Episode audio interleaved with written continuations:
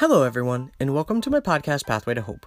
This podcast features episodes of me talking about my past and how each event has affected my life.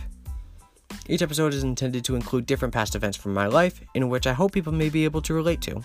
The goal of Pathway to Hope is to provide a new sense of hope for people who may feel broken or have had experiences which may have impacted their lives for the worse, and to let people know they are not alone.